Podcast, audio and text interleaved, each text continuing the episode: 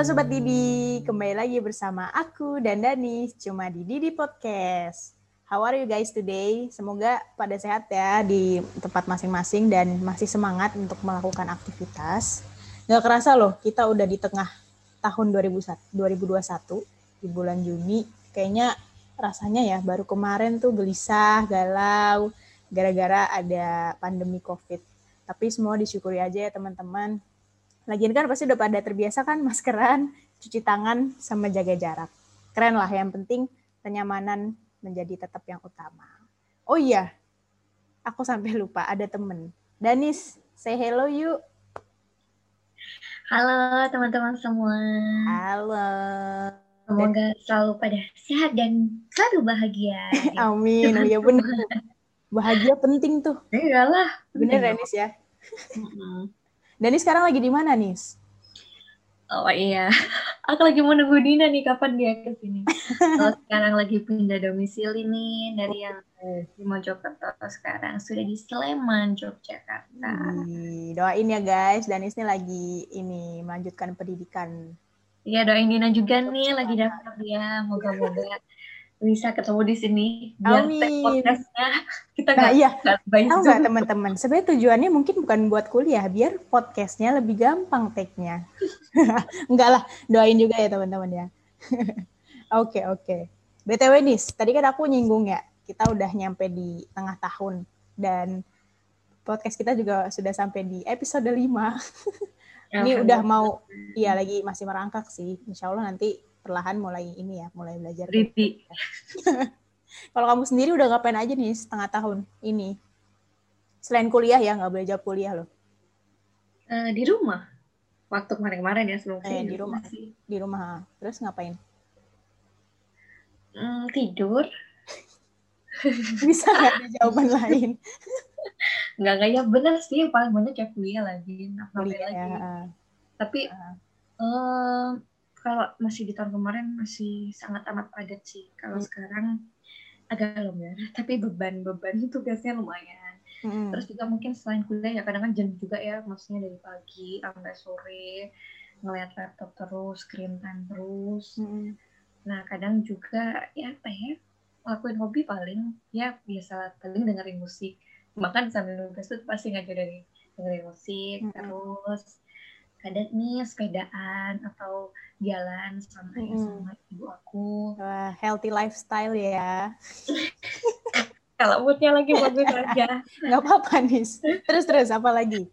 Terus paling sama baking ini sih ya alhamdulillah juga ya berkat pandemi akhirnya aku ternyata menemukan sesuatu nih ternyata yang ada dalam diriku yang nggak aku ketahui ternyata oh ternyata aku enjoy ya ketika di dapur hmm. jadi semenjak pandemi ini aku sempat apa ya sama ibu aku. Ini yang hmm. sebenarnya CEO-nya ibu aku ya tapi hmm. karena uh, yang mengelola aku. Hmm, okay. uh, apa namanya baking ini ternyata menghasilkan juga gitu lah ya. Awalnya iseng-iseng gak nyangka sih sebenarnya ternyata aku bisa ya bikin kue. Dan hmm, ya kalau menurut orang-orang sih enak. Bener gak din? Enak. Enak banget guys. Ini aku boleh sebut mereknya nggak sih oh boleh dong jangan lupa di follow at Oki Dance Brownies iya dan Oki Dance Cookies di iya ya, ada enak di update juga ya iya ini sih kalian promosi karena lagi masih lagi fokus ini dulu Hmm. Tuh, saya anak itu ya, Din? Mau meninggal nggak? Jangan dong. Jangan sampai itu ada racunnya dong berarti kalau kayak gitu. Kan jadi nggak enak dong. Tapi jiwa-jiwa keibuanmu mulai keluar ya Nis ya. Aduh.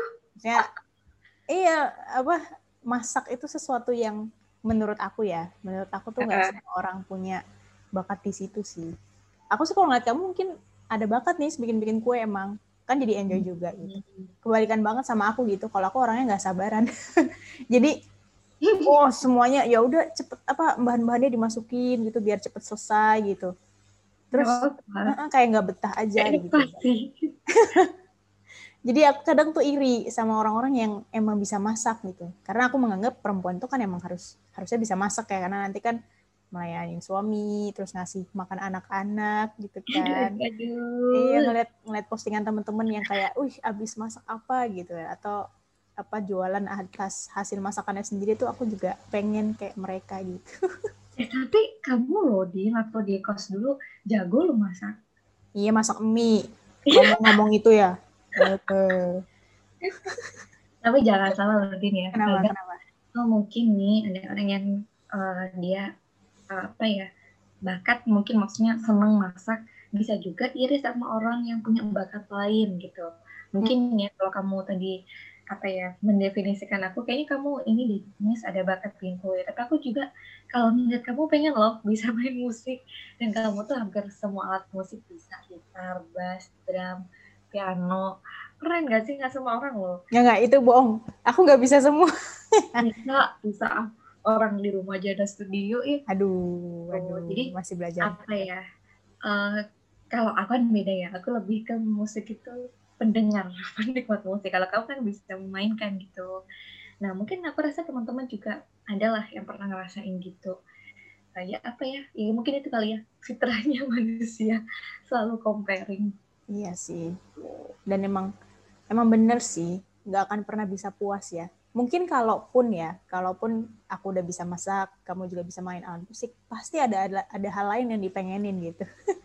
Karena ya tadi itu, karena kita emang cenderung suka membandingkan diri kita dengan orang lain, terus kita jadi eh, nggak mudah untuk puas gitu, ya kan? Mungkin Iya. juga emang orang bisa di hal-hal tertentu karena mereka ada minat dan bakat ya Nis ya. Kayak contoh kayak masak tadi, mungkin aku ada minat tapi nggak terlalu punya bakat, kebalikannya kamu gitu. Tapi aku mikir kalau masak itu kan harusnya, kalau dalam konteks masak ya, itu kan semua perempuan harusnya bisa, Nis. Itu gimana tuh, Nis? Menurut kamu kayak aku nih ada minat tapi nggak ada bakat, tapi seharusnya aku bisa masak. Bener nggak kayak gitu?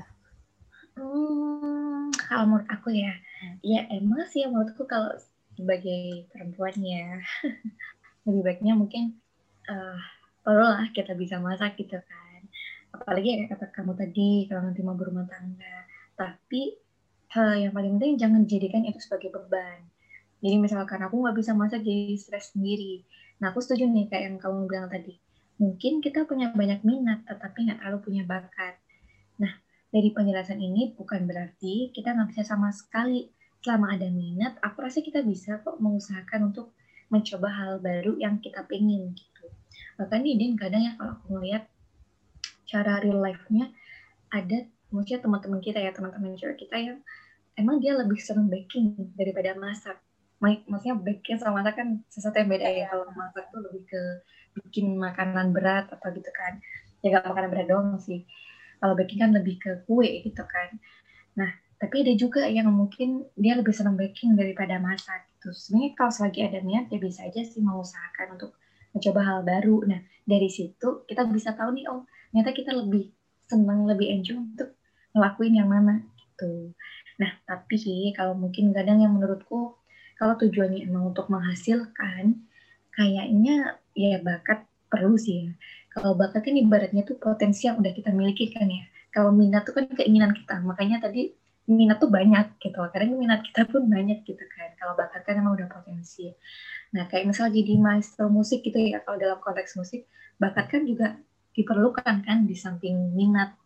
Gitu. Hmm, Iya, iya, iya. Sebenarnya soal minat bakat ini juga masih diperdebatkan Anis ya. Mana yang lebih penting gitu. Sama kayak kita belajar psikologi, apakah emang kita sudah uh, keturunan genetik seperti itu atau dipengaruhi sama lingkungan gitu. Tapi nyatanya kalau aku boleh simpulkan ya berarti minat dan bakat itu sama-sama penting ya Nis.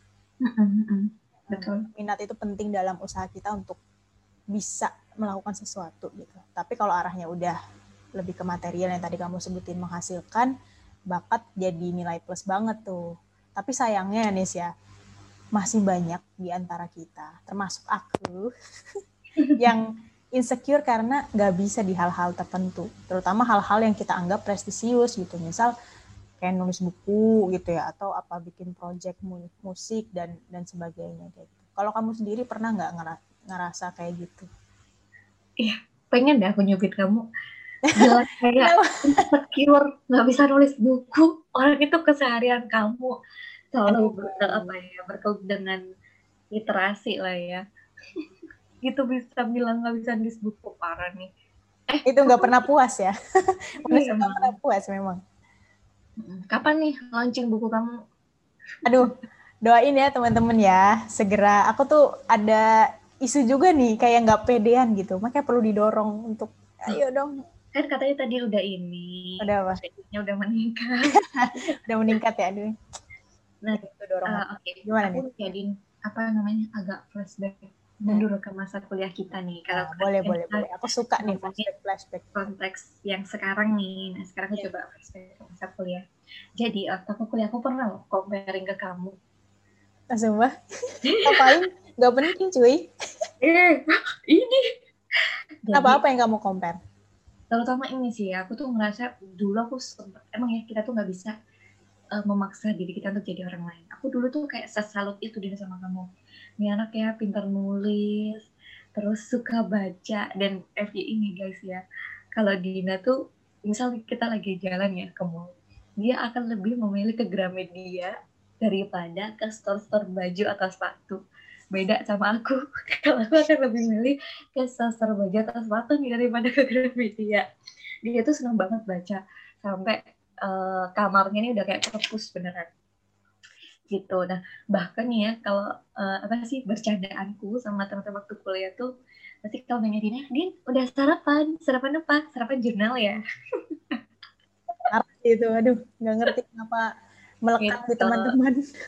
Tapi memang beneran, aku tuh ngerasa, duh ini anak enak banget sih kalau misal ada tugas apa apa bisa cepet nyaut gitu loh nulisnya.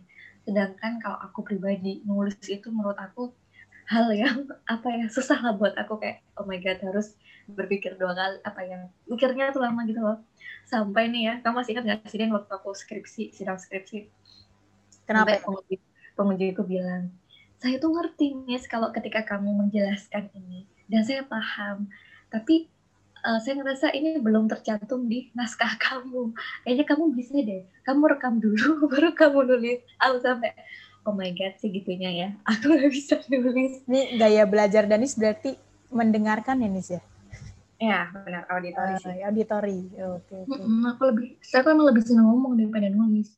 Nah tapi ada suatu ya untungnya juga ya maksudnya di kuliah psikologi ini benar-benar menyadarkan banyak hal. Lama tahun aku ngerasa oh oke okay, ternyata ya semua orang punya kelebihan dan kekurangan masing-masing punya potensi masing-masing. Nah mungkin Dina dia emang lebih bakat di literasi. Makanya Dina pun nulis bisa nulis jurnal bisa nulis esai banyak gitu kan. Sedangkan aku ya udah nulis jurnal nulis apa pasti karena apa ya kewajiban aja. Misal kayak skripsi kayak tugas gitu doang. Sedangkan Dina kan dia sangat amat berkembang pesat ya nulis apa aja dia udah ikut lomba apa aja gitu kan. Bahkan konferensi internasional pun udah dijabanin sama dia.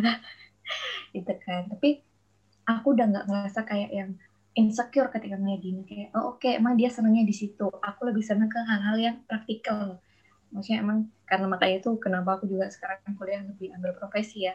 Karena aku emang uh, kurang lah. Aku ngerasa kurang maksimal banget kalau aku berkecimpung di akademisi lebih senang ke praktisi gitu. Nah makanya kalau aku sama Dina ikut lomba nih uh, kayak kita biasanya kan lomba desain intervensi kan Din?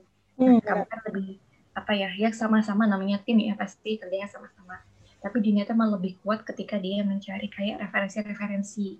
Nah sedangkan aku lebih senang ketika mengubah nih dari referensi itu ke hal yang praktikal ini gimana nih biar bisa jadi program ataupun produk termasuk merancang namanya atau konsepnya gimana nah jadinya ternyata oh ternyata kita bisa loh saling melengkapi gitu jadi uh, mungkin poinnya apa ya uh, kita jangan terlalu cenderung membandingkan nih mungkin bakat kita dengan orang lain, tapi ternyata kita bisa berkolaborasi, bisa saling melengkapi, tuh betul nggak Din? Benar, benar, benar, benar. Nah makanya itu menurut aku penting ya buat tahu minat dan bakat kita sejak dini. Makanya ketika teman-teman mungkin kadang kalau secara psikologi ada tesnya ya, tapi teman-teman juga bisa mengeksplor sendiri. Jangan apa ya, jangan ragu untuk mencoba hal baru gitu. Jadi biar kita tuh benar-benar ngenalin nih minat dan bakat kita tuh di bidang apa. Nah setelah itu dipilah mana hal-hal untuk having fun aja dan mana hal-hal yang bisa menghasilkan buat kita. Nah kalau insecure selalu ingat kalau tiap orang itu punya minat dan bakat yang berbeda-beda. Jadi minat dan bakat itu dikenali, bukan untuk dipisah menjadi minat mana minat dan bakat yang paling penting dan yang paling nggak penting. Jadi minat bakat tuh bisa sebagai alat untuk mengarahkan jalan kita. Oh, aku sangat tercerahkan, Miss. Kata-kata terakhirnya tuh ngena sih kayak benar bahwa minat dan bakat itu dikenalnya memang bukan dipisah gitu mana yang jadi paling penting gitu atau paling nggak penting ya tapi lebih ke alat untuk mengarahkan kita nih sebenarnya kita nih jalannya mau ke mana gitu ya. Nah, kalau soal insecure, aku jadi inget lagi tips kita di episode pertama. Masih inget gak nih episode pertama? Ingat dong. Apa? Kita tes ya. Itu, iya gimana nih ngetes sama orang yang bikin sendiri. iya, iya. Padahal kita bikin sendiri ya. Ya, kalau teman-teman tahu di episode pertama kita bahas soal QLC ya, Nis ya.